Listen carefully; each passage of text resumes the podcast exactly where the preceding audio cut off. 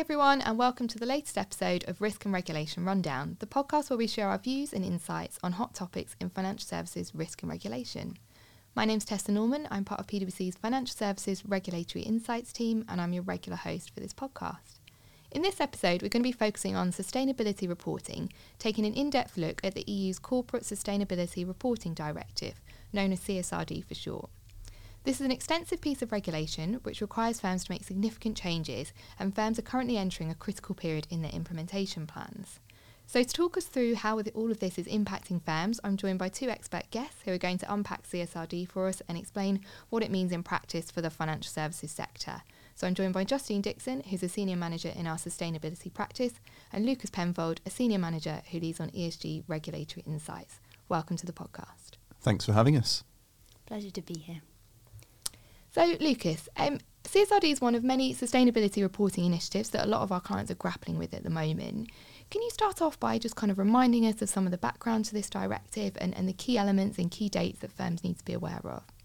Yeah, sure. Thanks, thanks, Tessa. And um, I think sort of people often talk about ESG regulation as being something that's very transformational for organisations. Um, I definitely think that's the case with with CSRD. Um, I think it's really shifting the dial in terms of how firms are having to approach um, sustainability reporting um, and creating a lot of sort of underpinning work to to really sort of get that that reporting into shape. So um, definitely something that's having a big impact. I agree with your your comments. Um, I, I, guess the first point I'd, I'd make on this is that um, CSRD is a, a, piece of EU regulation, um, so it's something that stems from the, the European Union, um, and it is absolutely core to um, the the EU's uh, approach to sustainable finance and its sustainable finance framework, um, and also it's just broader, more macro ambition around um, net zero transformation. It's set a, a target to be a carbon uh, neutral economy by 2025. Um, it's very clear that the EU sees CSRD as being absolutely central to this this ambition.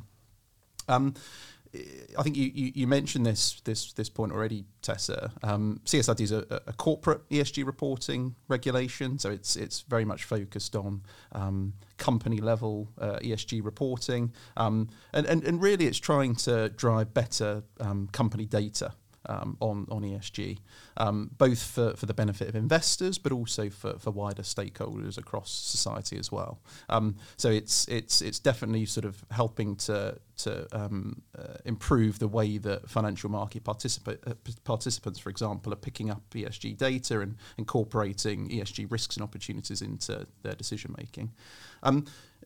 We do already have a, a, a, reporting framework out there at an EU level, and that's um, the Non-Financial Reporting Directive (NFRD). Um, and CSRD um, is is really looking to expand on NFRD um, with regards to ESG reporting. Um, I'd, I'd, just highlight a few sort of key differences compared to NFRD, which um, I think are particularly noteworthy.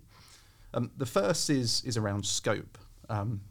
so um, the EU is looking to significantly broaden the scope of um, the regulation compared to, to NFRD. So um, it's not now capturing EU PIEs. Um, it's it's covering a, a, much wider range of companies. So large companies, large groups, you're listed on a regulated market, um, listed SMEs, and so on. Um, a much broader pool of, of companies are, are, are going to find themselves in scope of this regulation, which is which is significant. Um, second sort of key difference compared to NFRD is just the level of um, reporting that needs to be done on on ESG. Um, far more granular. Um, there are sort of very prescriptive templates that the EU is looking to, to roll out. Um, and actually, in June, um, the, the, the Commission published some uh, draft delegated acts on the reporting standards that, that firms need to adhere to when they're, they're making their disclosures in line with, with CSRD. Um, and then the third point of, of difference is around assurance. Um, uh, there are much more stringent and prescriptive requirements around um, levels of assurance that, that needs to be performed on, on the reporting itself. So, number of different changes, um, pretty pretty big changes. Um, the the first reporting um, will, will kick in from uh, FY24. Um, so lots of companies are going to have to really start engaging with this now to, to make sure they're pulling the, the data together and, and, and, making sure that their reporting is is done in line with the, the new rules. Thank you. It's really, really helpful to have that kind of overarching context of, you know, the aims behind this and, and, and how it fits in against things like NFRD. So thank you for that. And and of course, as you said, this is an EU directive, but I think I'm right in saying it's it's got a much broader application outside of the EU. Can you just explain for us how it's going to impact UK based firms? Yeah, that's um, that's that's spot on, Tessa. So um, I, I, mentioned the, the, the, sort of wider scope, and it's definitely hitting um, uh, non-EU companies. Um, so that's that's definitely something that a lot of firms are, are having to, to grapple with at the moment. Um, essentially, if you're a, an EU branch or, um, the, or you have an EU sub, then subject to certain size and revenue criteria that are set out in the in the regulation the chances are that, that this is going to, to, to, to hit you. Um, lots of UK companies uh, are caught as a result of that, including a lot of financial services firms. Um, I think one one observation I'd I'd have around this is that a lot of um, firms, certainly in the FS sector, but but but more broadly actually, um, probably haven't fully appreciated that that um, there is this wider scope to, to the regulation, um, and and as a result of it, haven't um, perhaps uh, appreciated that, that they're likely to be caught by this and, and haven't started the, the work to, to prepare. So I think you know if you're um, if you're a firm that has an EU presence of, of some sort, um, chances are that this is likely to be be relevant to you. Um, so do do sort of kick off the work to to start to work through um, how, how, the, the regulation might map into um, some of the different legal entities across your group um, and performing that scoping exercise early on, I think, is, um, is an essential first step. Yeah, great. So, kind of once firms have, have looked at that kind of scoping piece and they've taken that first step, um, Justine, I know you've been you know working with a lot of our clients in this space. Mm-hmm. In what way is CSRD impacting firms in financial services, and what are some of the other kind of challenges and, and other steps that firms need to be thinking about? Sure. So, Tessa, it's important to note that currently the available standards associated with CSRD are sector agnostic, meaning that they apply to any company regardless of sector of the economy that they operate in. But actually, the application of these standards is very, very different for a financial services company than it is for an underlying real economy company because the value chain is really, really different in nature. So, particularly, this will impact FS firms that provide capital to a broad range of companies across the economy. It'll mean that instead of having to think through a smaller number of those standards and, and ESG topics, they might potentially have to think about the broad range of ESG topics across all 12 standards currently available. So, then associated with that, the biggest challenge probably for FS firms at the moment, as with all things sustainability reporting in FS, is the collection of data. Um, so FS companies will be very reliant on the data disclosed and reported by the underlying companies that they provide capital to. But those companies are all subject to the same reporting timelines and dates as FS companies. So there's a bit of a, a, a data time lag involved here. Thankfully, the standards give a bit of relief, a provision for that. So companies have up to three years to collect data across the value chain. But FS firms will still have to do a lot of thinking around where the biggest risks, opportunities, and impacts lie within their portfolios. And I think, again, thinking about the FS perspective and the data, it's a significant volume of data that FS companies have to collect. So, huge, huge challenge for FS companies there. And then I think the other the other challenge that I would draw out applies to all companies in scope of CSRD, and that's the concept of upskilling and organisational engagement. CSRD, as we've said before, is a transformational piece of regulation and it requires on input from teams across the organisation. So more involvement from finance than before, but also finance team in, in, in preparing those disclosures will rely on lots of people across the organisation. So a big challenge in bringing people on that journey, helping them understand the regulation to get to a reportable point. Thanks, Justine. Yeah, um, so in terms of those challenges, what are some of the steps that firms should be taking at, this stage to overcome some of those issues? Yeah, so to start with the data piece, in the absence of data, there are still steps that firms can and will need to be taking to assess and analyse their portfolios and understand where those material, material sustainability hotspots lie. So, looking at the underlying sectors that they're lending to, investing in, and insuring, and thinking about what this means from a sustainability perspective. There's also a piece that can be done to think perspective, prospectively around how you will collect that data in the future. So, in the underwriting, insuring, lending process, how do you build in that data collection going forward at the point of providing capital?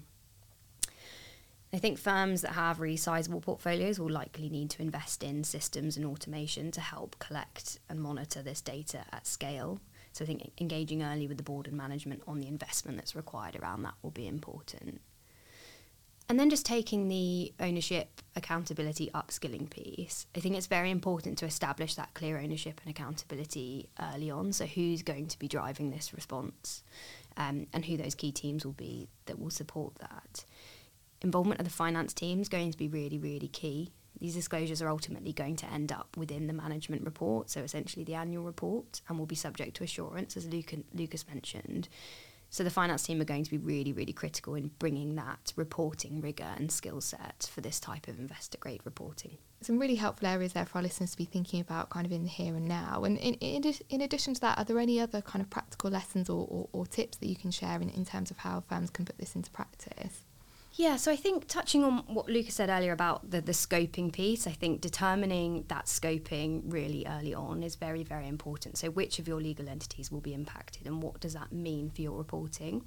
So, under CSRD, you can report in a number of ways. You can report at group level, you can do an artificial EU consolidation, or you can report for the individual legal entities. And, and if, if you take each of those options, that will have implications for how you then go forward to do your double materiality assessment and collate your data. So I think being clear on that very early on is important. The next is being clear on organisational commitments to sustainability. So CSRD, it's it's a disclosure and transparency regulation. It doesn't tell companies what they should or should not be doing. So I think we're finding when we're speaking to clients and, and, we're helping them work through the standards, having that really clear view on what your organisation is doing with sustainability, where you stand on sustainability is really important to help you sort of sift through this, the disclosures and make those decisions around what you're going to be reporting. The next I'd say is identifying upskilling needs across the organisation is really, really important. Um, and I think the last one I'd say is to prepare for assurance as you go. So again, Lucas mentioned earlier that um, CSRD comes with an assurance requirement. So I think documenting key judgments and decision making as companies are responding to the regulation and building in those controls um, as you're starting to collect new data will be really important as well. Absolutely. And I think kind of linked into your point around strategy, you know, I'd also say it's going to be really important for firms to think about CSRD strategically in terms of how it fits in with other reporting frameworks and, and not just looking at it in isolation. Um, Lucas, do you want to tell us a bit more about kind of how firms are approaching that or should be approaching that and sort of some of the other regulations that would be helpful for firms to think about in conjunction with CSRD? Yeah, sure, and I think yeah, I completely agree with that. I think um, you know, clearly, as we've we, have we have been getting at um, in this conversation, CSRD is a, a, really important bit of regulation, but it is um, one of many in the ESG space. Um, uh, firms are having to, to grapple with you know mandatory TCFD in the UK. We've got things like SFDR at the EU level. Um, we've got the global ISSB standards coming out, which, by the way, will eventually become part of UK regulation through the UK SDR, another acronym. Um, and a sort of general general observation I, would say on this is that a lot of these regulations are a, a bit of a variation on a theme. Um, there are certainly some similarities, but there are also some some really important differences as well. So, you know, take ISSB for example. Um, uh, Justine mentioned the concept of materiality just now. Um, the ISSB standards are, are, viewing materiality through a, an enterprise value lens, whereas CSRD takes a, a double materiality um, perspective on on things. Um, so, so a slightly different um, approach. And I think, g- given these dynamics, we are seeing firms begin to take a more um, rounded view uh, of, of the regulatory environment identifying some of those common areas and differences, um, both in terms of the, the rules themselves and, and, what the regulation is actually requiring, but also in terms of the, the different um, impacts on, on your business. Um, so I think you know what we would suggest is is sort of where possible, try to make one change to your reporting processes or your data strategy or the governance structure that you put around ESG reporting um, that's going to cater to each of these different regulations in the round rather than thinking them about each regulation in, in silos. Um, clearly, that's going to help drive efficiencies in the way that firms are, are responding to these regulations and, and uh, removing some, some compliance costs in, in the process as well, which, which I think has to be helpful. To, to your point around sort of strategy, and I think Justine touched on, on this, I think it is very tempting for firms to view something like CSRD as a as a compliance exercise um, because it's a big bit of regulation and you know is putting formal rules in place that that firms need to adhere to. Um, but I do think it's really important to um, try to, to view this as a strategic um, opportunity for, for the firm. So set your overall um, ambition around ESG. Um, how does that then filter down to the story you want to tell through your reporting, and then marrying that with um, yes, CSRD, but also some of those wider regulations that I mentioned as well, just to to help sort of bring it all, all together. Um, and I think you know that that just helps firms um, land on a more coherent approach and story. Um, and ultimately, you know, I think the the objective with with all of this stuff is is really to try and use the reporting to drive um, uh, better value for, for, for your organisation. So I think um, it, certainly helps um, as, as, you're sort of um, sitting down to, to, plan your approach to, to, how you might respond to CSRD. It's worth having that that lens um, in, in mind as you as you start the work. So those points around strategy and, and value creation in the, in the way that firms approach this are, are really key, I think. Um, so to finish up, um, Justine, if, if you were a financial services firm and you think you're probably in scope of CSRD, what are the couple of steps that, that you'd really encourage firms to, to, take on a practical level after listening to this episode? Yeah, so if I was to, to give sort of three top tips as to, to what people could go away and do after listening to this podcast, I think the first one is being really clear on how CSRD impacts your organisation. As we said earlier, depending on your legal entity structure, it could be a fairly minor impact, it could be a really extensive impact, and that will depend on your legal entity structure. So I think that's number one. Number two is deciding accountability. So, who's going to lead and own this in the organization? And once you've got that, who are the key people internally that that person is going to really rely on to be really actively involved in responding to CSRD? And I think the third I'd say is getting this on the agenda of board and management if it isn't already, and helping them understand I suppose, the scale of activity and the level of effort that may be required for the organisation. So you can make sure that you've got um, the time carved out and the investment carved out to, to respond to this appropriately rather than it being side of desk. And Lucas, is there anything you'd add to that? Um, no, I'd, I'd, I'd, agree with all of that, Justine. Um, I mean, I, I, I, guess just to reinforce reinforce the, the point that I made earlier on, which is I think when you're designing your approach to, to CSRD, um, just just make sure it's flexible enough to to cater for other regulations as they arise. So um, I think I, I mentioned um, the UK SDR as as, as a a big development that's on its way in, in the UK space. I, th- I think definitely having your eye on that that future emerging landscape in this space, um, and, and uh, when, when, you're sort of developing your, your, your response to CSRD is going to be good practice for firms. I think just to add to that, Lucas, that, that's a really important point and something we talk to clients a lot about, it, which is with something like CSRD, many firms are going to have to implement new systems to deal with the data required and collect the data required to respond to it. And actually, when companies are implementing those, those systems, there's a big piece around thinking about implementing a system that is flexible and adaptable to respond to future um, ESG reporting needs. So if you need a, a, similar piece of data but cut in a slightly different way for a different geography or a different piece of regulation, making sure that your systems can, can deal with that. Brilliant. Thank you very much, both. Um, so it's been a really valuable discussion. You know, it's been great to hear about those all those kind of different impacts and, and how firms can overcome those challenges. You know, um, in terms of engagement, upskilling, accountability, and data. And to our listeners, I hope you've enjoyed this episode and thank you very much for listening. As always, if you found this conversation helpful, please subscribe to future episodes and please rate and review this series as it helps other listeners to find us.